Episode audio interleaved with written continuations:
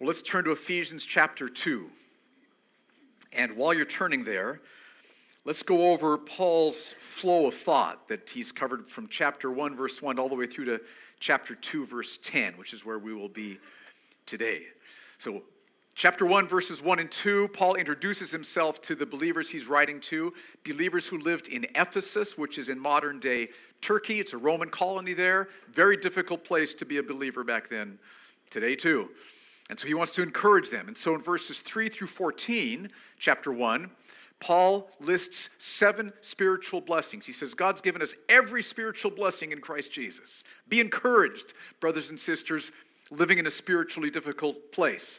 And he lists seven of them that we were chosen from before the foundation of the world to be holy and blameless.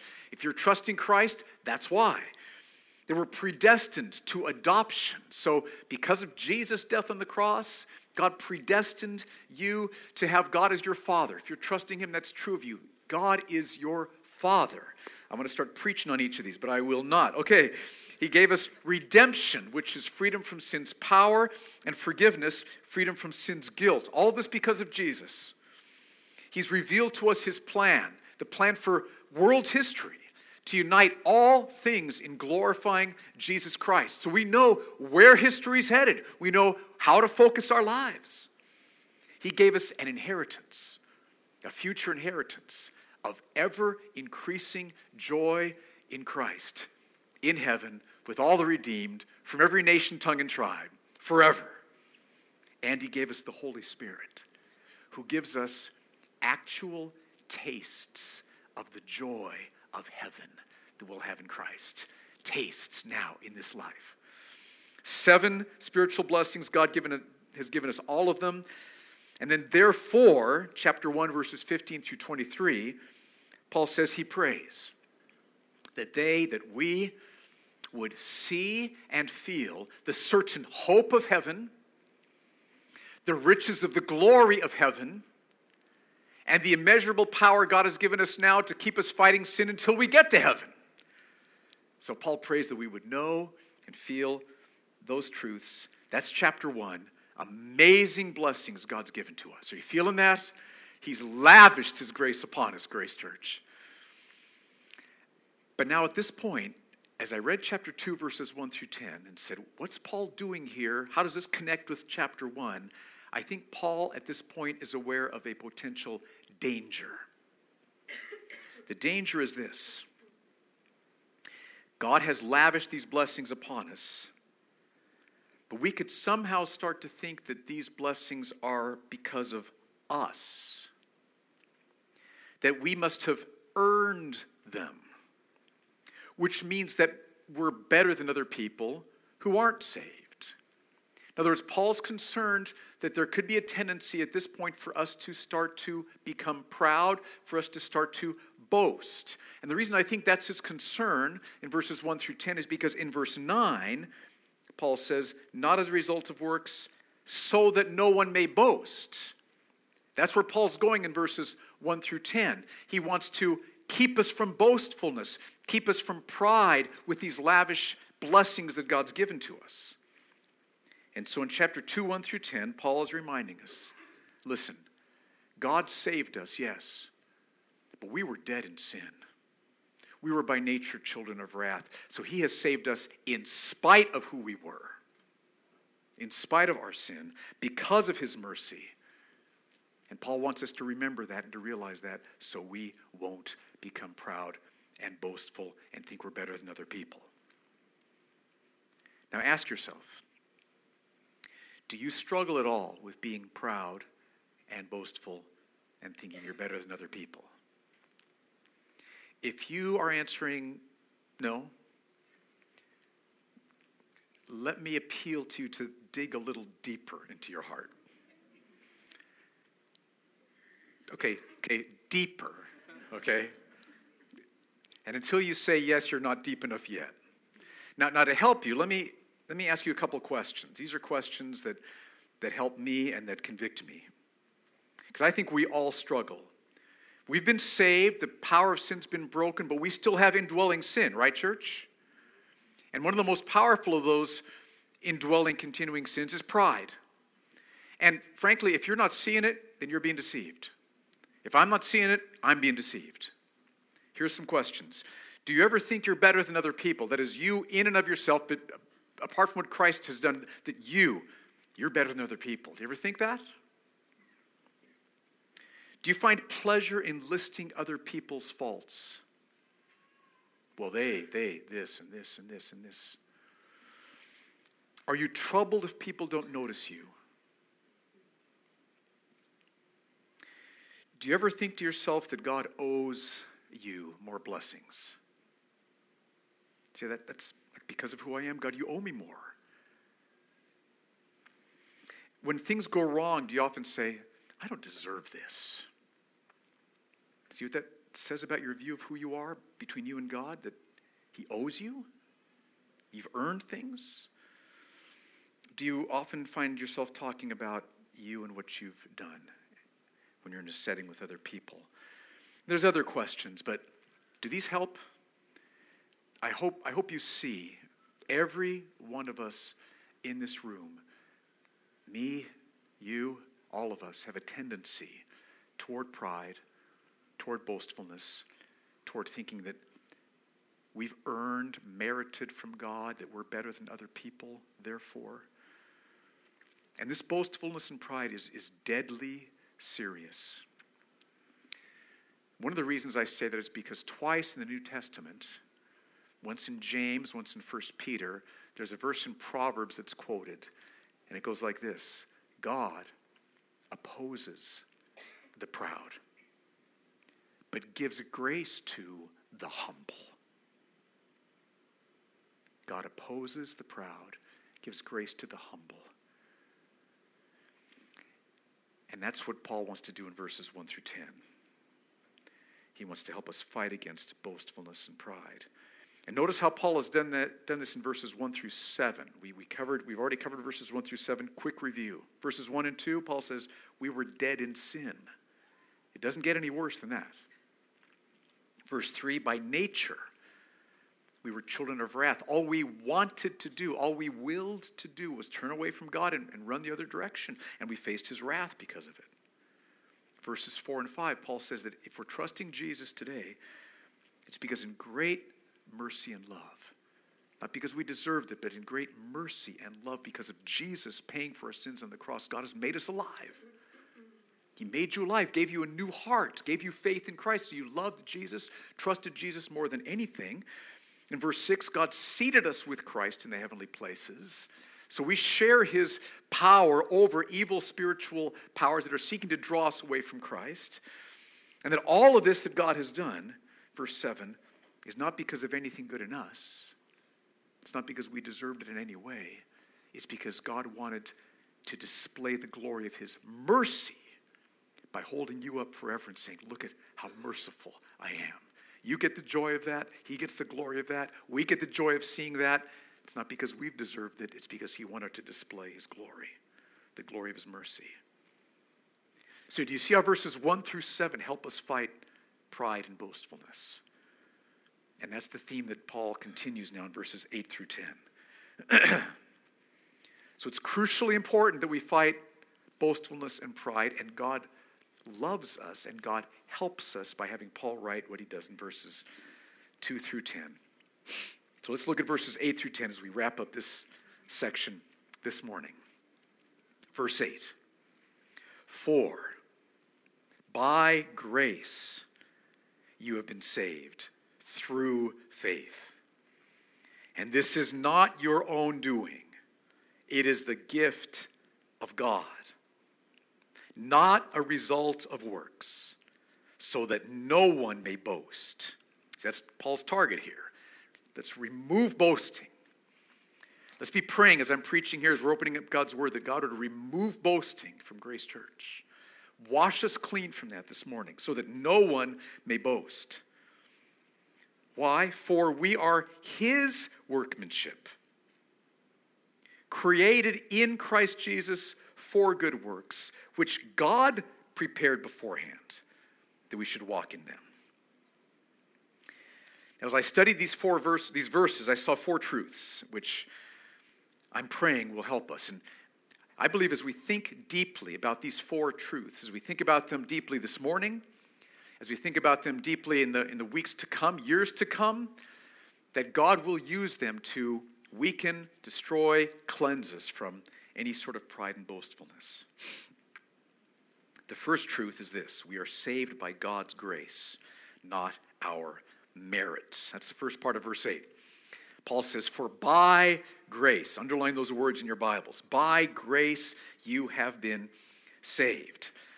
So if you're trusting Jesus Christ this morning as your Savior and as your Lord and as your all satisfying treasure, that shows you've been saved. You've been saved. And Paul wants you to understand that we were saved by God's grace, not by our merits. Okay, so what is grace? What does it mean to say that God has grace? Grace is, is God's passion, God's desire to do amazing good for completely undeserving people. Incredible good for absolutely undeserving people, which is good news because we are completely undeserving because of our sin. All we've deserved from God, all we've merited from God is punishment forever. But God is gracious. He loves to do amazing good for undeserving people. And that's what it means to be saved by grace. Now, the alternative is to think we're saved by merit. And, frankly, lots of religions teach that.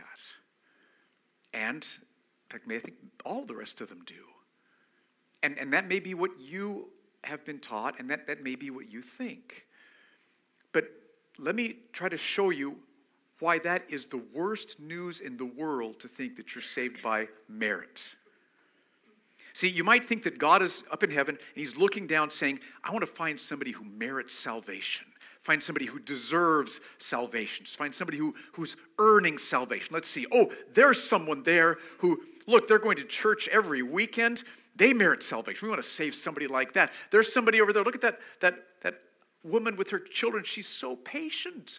She's merited salvation. Let's save her. There's somebody over there. Look at that. They're telling the truth, even though it's going to cost them something. We're going to save them. You might think that God's in heaven and He's looking for people who will merit salvation. Saves this person, saves this person, saves this person, saves this person. The Bible says that's not at all what God does. And that's the best news in the world. God does not look to see people who merit salvation that he can save. The reason he doesn't do that is because nobody'd be saved. We're all sinners by nature and choice. By nature, in our hearts, all we wanted to do was rebel against God. That's all you did before God saved you. We mentioned this last week. Let me mention it again. That might sound harsh to you. You might think, well, what about the good things that I did or that, that people do? But consider even the good things you did before you were saved. They were not done because you loved God and wanted to please Him. Be honest, that's not why you did them. The reason you did them was because you wanted to feel better about yourself because you didn't want to feel guilty? Because you wanted to look good to other people? Right? Because you wanted to get ahead? Telling the truth, I can help you get it right. Lying can mess things up. It had nothing to do with God. The good things we did were not done because we loved God and wanted to please Him and wanted to glorify Him. So even the good things we did were sin against God. Everything we did by nature, we were children of wrath. So if, if God's looking down from heaven trying to see, okay, no, we want to find people who merit salvation, who earn salvation so we can save them, no one's getting saved. No one's getting saved. Heaven is empty if that's how God saves people. But that's not how God saves people. For by grace, by grace, you've been saved. God says we're going to look down from heaven and we're going to save people who are completely undeserving. That's what he says. Because Jesus pays for sin. God can show mercy. And so, because you're trusting Jesus right now, that's what God did. He looked down and He saw you, dead in sin, by nature, child of wrath.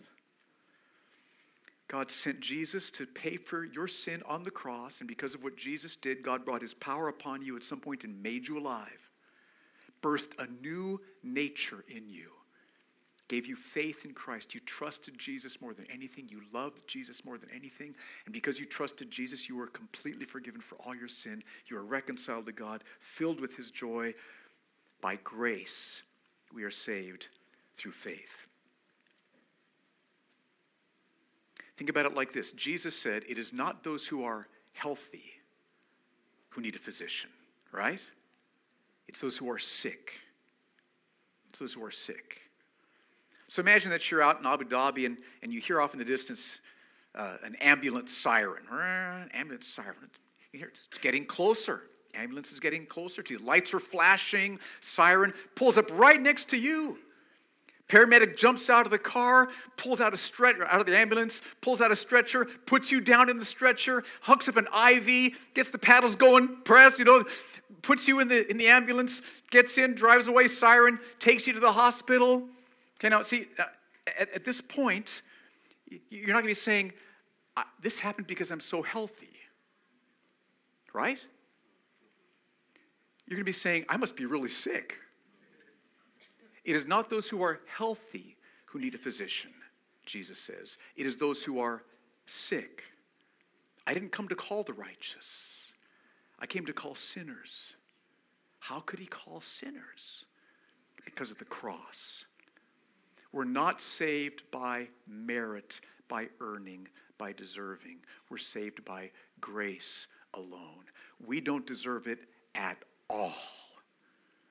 And if you will think deeply about the fact that you are saved when you did not deserve it at all, that will pull the rug out from under any pride or boastfulness. Is that happening? Let's think about that deeply. Second truth we're saved through our faith, not our works. Oh, this is good news. Verses 8 and 9. For by grace you have been saved, now underline, through faith. And this is not your own doing, it is the gift of God, not a result of works, so that no one may boast. Underline through faith and underline not a result of works. So God's word teaches that to be saved, we must have faith faith in Jesus Christ. So we are saved through our faith, not through our works. Now, what's the difference? Works involve you doing something that needs to be done. Faith involves you trusting someone else to do what needs to be done. Let me say that again. Works means you doing something that needs to be done. Faith means trusting someone else to do what needs to be done. And there's lots of religions that teach that we're saved by works, by, by doing things that we think God says need to be done in order for us to be saved. So we, we say prayers, we burn candles, we, we go to, to churches, we, we try to be good, we try to fight sin. We're, we're trying to do these things that we think needs to be done. That's not how we're saved. Our works can't save us. Why? Because they can't pay for our sin. The problem is sin. Think about it like this even if you could live sinlessly the rest of your life, flawlessly, sinlessly, never losing your patience, never getting angry, always telling the truth, never exaggerate, just sinless life the rest of your life. That future sinless life would not make up for the past sinful life. So, well, why not? That's not how justice works. Here's the illustration I've used. I might have already used it here. In the US, if you park uh, too long on certain streets, you'll get a ticket under your windshield wiper. It says you got to go pay $50, $100, I forget what it is, something like that. Now, if, if I get one of those tickets and I go to the traffic judge and I say, uh, Traffic judge, I, I did park too long, I'm really, really sorry. And, uh, but I promise, I promise that from now on, I will always follow the parking laws perfectly. I promise I will never again park wrong. So that'll take care of my fine, right? That promise of perfect parking from now on, that'll I don't need to pay the fine, right? What would the judge say if he was an honest, true judge? He would say, wrong. Why? Because you're supposed to obey the parking laws. That's not extra credit, which pays for something in the past. This is what you're supposed to do, right? So, future non sinning doesn't make up for past sinning. We're supposed to obey God. God is so glorious, so wise, so real, so loving. We have every reason to trust Him perfectly and obey Him instantly.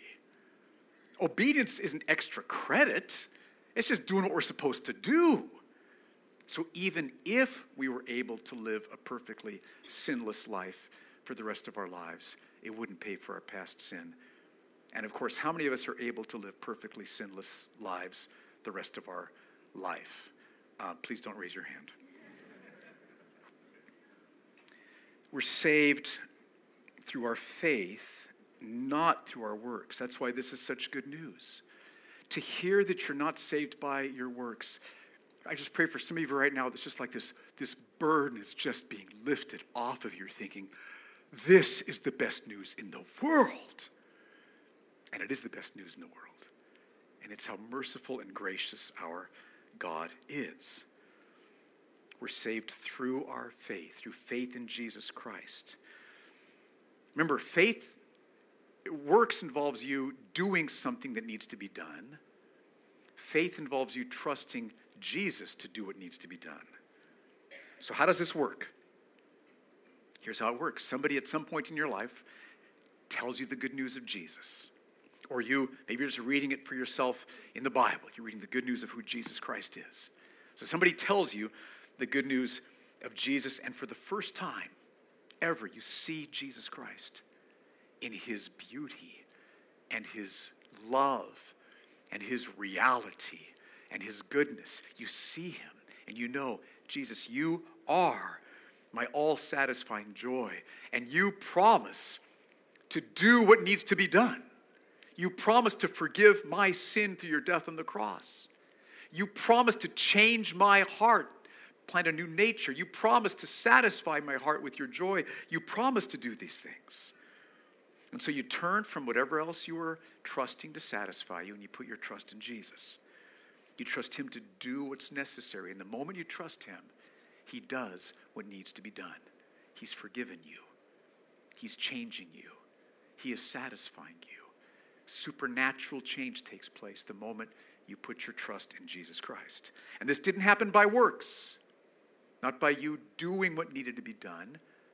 It happened by faith, you trusting Jesus to do what needs to be done.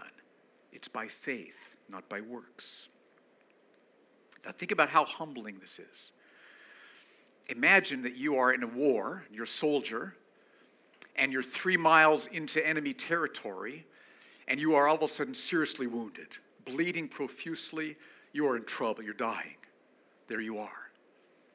But Jesus runs up to you, okay, and he takes care of your wound so your bleeding stops, and he picks you up and puts you around his neck, and he starts running back to friendly territory. So he's running, carrying you. Okay, you're, you're hanging on. He's carrying you. He's up mountains, right? Down mountains, across rivers, through deserts, through streams. He's running. He comes upon some enemy soldiers. He blows them all away, keeps running, and he finally gets through to friendly territory where he, he puts you down. And at that point, no one is going to walk up to you and say, Good job. You did what needed to be done. Right? Who did what needed to be done? Jesus did. What were you doing? Trusting you're trusting. Who gets the glory? Jesus gets the glory. Who gets the amazing salvation? You do. Do you see how that works? All the glory goes to Jesus. See, faith is the most powerfully humbling act there is to trust Jesus to do what needs to be done because I can't do it. But you do it. You promise you'll do it. I'm going to trust you. I'm going to hang on. And He does it. So let this humble you. We are not saved through works, through us doing what needed to be done. We're saved through faith. Is this humbling you? Is this washing any boastfulness away? Is this setting you free from thinking you're better than this person, that person? Oh, let it happen. Third truth our entire salvation is a gift from God, including our faith. That's verses 8 and 9. Here's what Paul says For by grace you've been saved through faith, and this is not your own doing. It is the gift of God, not a result of works, so that no one may boast. Notice at the end of verse 8 that word this, and this is not.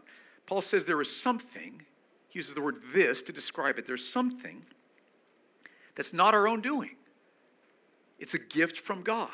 So, what is it that the this refers to? Such an important question. I hope, Grace Church, that as we're reading the scriptures, we're asking questions like this What's the this? Lots hinges on that. Now, here's, let me explain what the this is. The New Testament was written in Greek, and the Greek language is different from English in that nouns, participles have genders masculine, feminine, or neuter, three possible genders. And the way that you can tell what the word this refers to is by seeing what gender the word this has, because the author will have given it that gender to match a certain word in the previous sentence which has the same gender. So you can tell what the this refers to by seeing which word in the previous phrase has the same gender. Greek lesson for the day. That'll be it. Okay, we're done with that. Don't, don't forget it though. Okay. The word this has a neuter gender, but when we look at the previous words in the phrase, none of them have a neuter gender. Grace is feminine. You have been saved is masculine, and faith is feminine. Okay, so what's going on? If the author uses the neuter gender, which doesn't match any of the previous words, it shows that he's talking about all the previous words. The whole previous phrase. So Paul is saying that God's grace is not from ourselves, it is his gift. He's saying that our being saved is not from ourselves, it is God's gift. And not even our faith is from ourselves, it is God's gift. The reason that you're trusting Jesus right now is not because that faith came from you. It's because that faith was bought for you by Jesus on the cross and given to you by God's mercy. After all, you were dead in sin. You were by nature pursuing sin. That's all you wanted. You were a child of wrath. Even our faith is not from ourselves, it is the gift of God. Now, that might be a new thought for, for you. I mean, you may never have thought that your faith was a gift from God. You may have thought your faith was something that came from you. But here it's very clear even your faith was a gift from God. Now, don't misunderstand what this means. If you're not yet trusting Jesus, this doesn't mean that what you're supposed to do is wait for God to give you faith. Just wait, Wait for it. Wait for it. It's not happening yet. That, that, that's not how it works. Here's what happens you will see Jesus in his glory and goodness and mercy and historical and spiritual reality. You will, you will see him and you will choose to trust him. Look at him. I'm, I'm, I'm trusting him. You, you, you freely choose to trust him. That's what faith is. You choose to trust him because you see him. But the reason you chose to trust him was because God caused you to trust him. It's ultimately God. You were dead in sin. You wouldn't have trusted him otherwise. Your faith was a gift from God. So let this wash away any kind of pride or, or boasting because your faith does not show that you're better than anyone else. Even your faith was a gift from God, a blood bought gift purchased through Jesus' death, given to you freely by God. Left to ourselves, none of us would have ever trusted God, would have never trusted Jesus. We would have kept running away from Him. But God made us alive with Christ, gave us a new nature, and part of that was faith.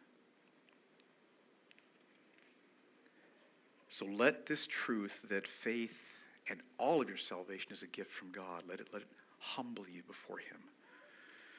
That's the third truth. Fourth truth, last truth. This is amazing. Even our good works are given to us by God. That's verse 10. For we are His workmanship, created in Christ Jesus for good works, which God prepared beforehand that we should walk in them. This is amazing. You might agree that you were saved by God's grace, not your merit, and that you're saved through faith, not through works, and that your faith is a gift from God, but you might still look at how you've lived since becoming a Christian. You might look at your good works, and you might think that your good works make you better than other people. You might think that your, your good works earn God's favor and therefore make you superior to to others. You might think that because you, you read the Bible so much, you're better than other people, because you, you're so devoted to prayer. See, even Bible reading and prayer, pride can sneak into that, right? You might think that you're fighting against sin makes you better than other people, that how generous you are financially, or because you're such a devoted part of your home group, is because you share the, or because you share the gospel with other people. You might think that these good works, because they're better than other people around you, make you better than other people. But see, in verse 10, Paul says, even your good works don't come from you, ultimately. Your good works come from God. Read verse 10 again. Isn't this what Paul's saying? For we are his workmanship. Whose workmanship? God's workmanship. Created in Christ Jesus by who? By God for good works, which God prepared beforehand that we should walk in them. So, where do our good works come from? There's three steps. Step one, God prepares them beforehand. Way back before the foundations of the world, God knew He was going to save you, and so He prepared the good works that you would do. He prepared them. It's like take the slab of clay, just a blob there, and like a potter, shaping this clay, shaping, okay? being patient. This clay is going to be patient this day, and this clay is going to share the gospel on Wednesday. And so, so shaping, okay? He's preparing these good works beforehand. That's stage one. Stage two, then, in your life, God created you. At the moment when you were saved, He supernaturally created you a new nature, a new heart in Christ Jesus for good works. So God prepared them beforehand.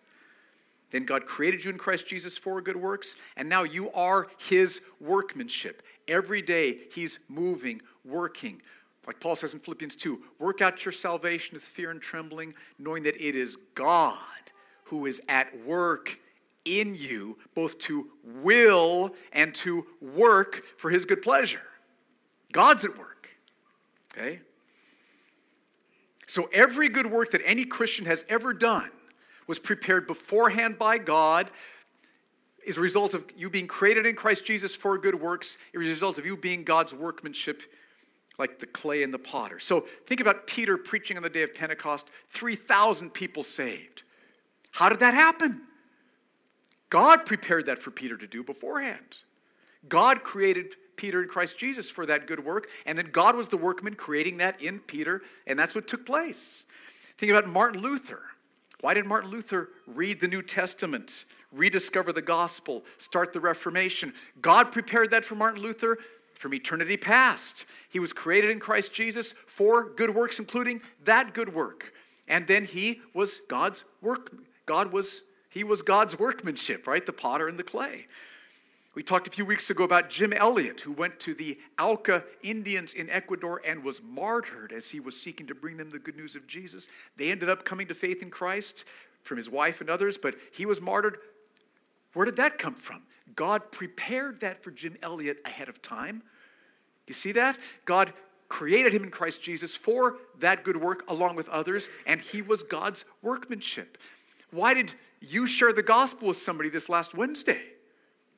God prepared that for you before the foundations of the world. God then created you in Christ Jesus at some point in your life for that good work and others. And this last Wednesday, God was the workman, molding and shaping the clay. So, where do all of our good works come from? God. God. So, we can't boast in them. It's not ultimately because of you or because of me. Now, again, let me just clarify what that doesn't mean. It doesn't mean that we, oh, okay, so I should just like passively wait for God to move me to do things.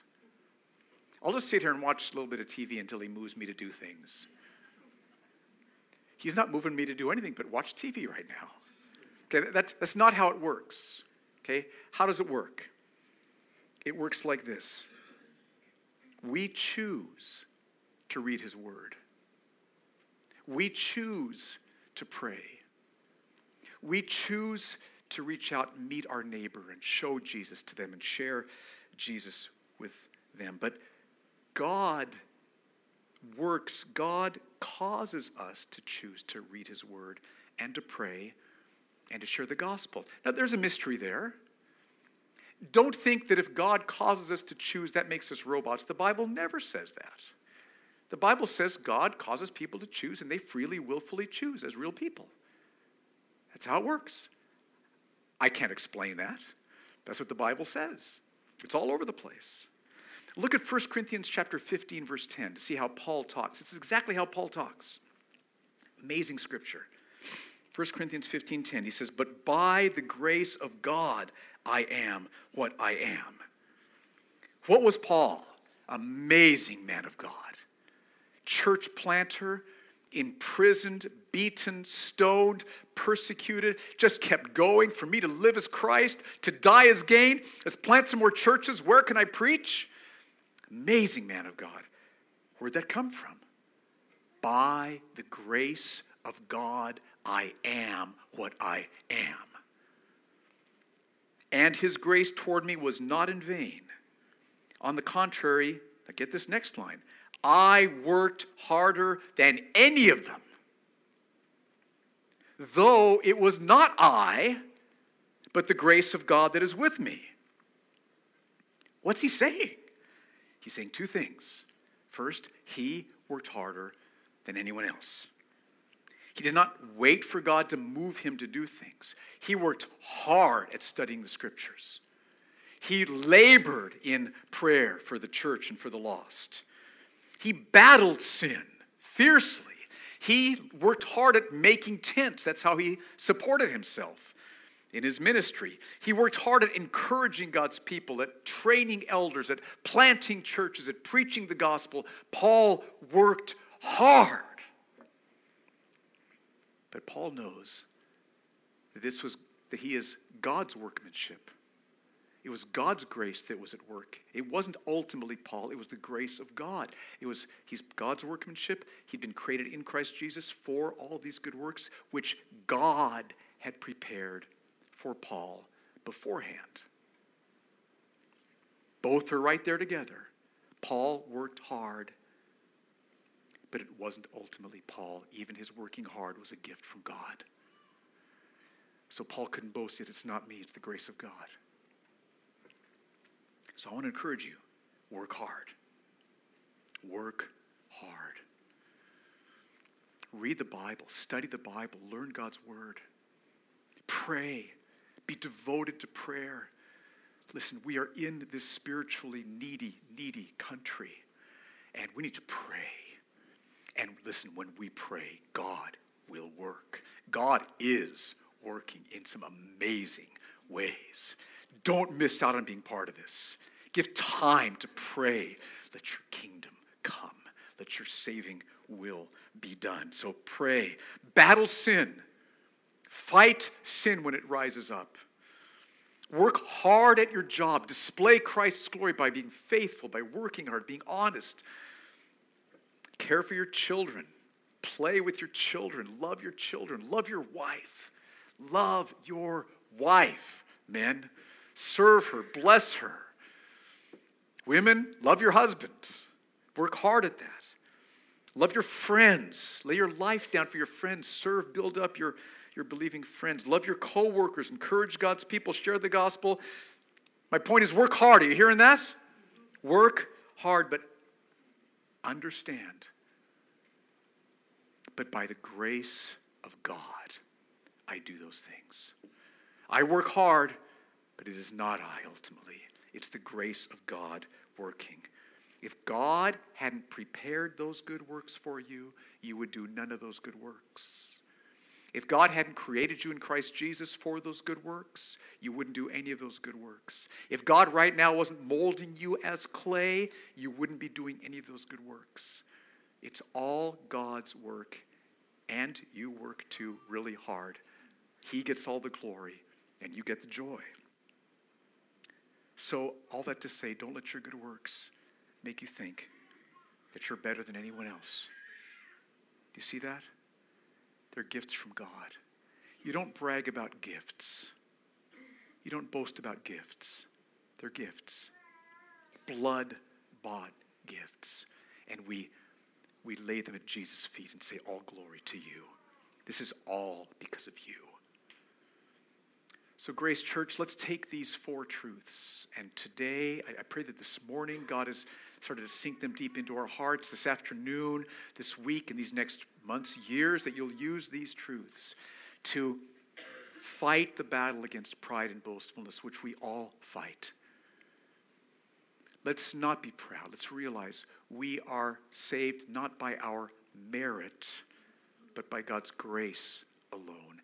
And we're not saved through works, we're saved through faith. We just hang on and trust Jesus. And all of our salvation, even our faith, is a gift from God. We can't even boast in our faith. I don't have faith because I'm better than anybody else. God gave me faith. And even the good works that we do now are all gifts from God. And so when we see this, it's just wrong for us to be proud and boastful and think we're better than other people. You see how wrong that is? It's just wrong. Let's just fall at Jesus' feet and say, All glory to you, all praise to you, all honor to you. Thank you for my salvation. I praise you. Let's pray together. Father, come and work in our hearts now, I pray, with these scriptures. Thank you for what you gave Paul to write in verses 1 through 10 so that we would fight against any tendency to boast in our salvation, in our works, in our faith. I pray that right now you would wash us clean from boasting and pride, any sense of superiority to other people. Lord, humble us deeply before your grace, I pray. We would just be on our faces before the foot of the cross, clinging to the cross, just saying, Thank you, thank you, thank you, a thousand times, thank you for what you've done. I was dead in sin. By nature, I was a child of wrath. You've saved me. Lord, humble us now, I pray. And Father, I ask for any that are in this room who are not yet trusting Christ, have them see Jesus now and trust Jesus now and enter into this amazing salvation now, I pray. In Jesus' name.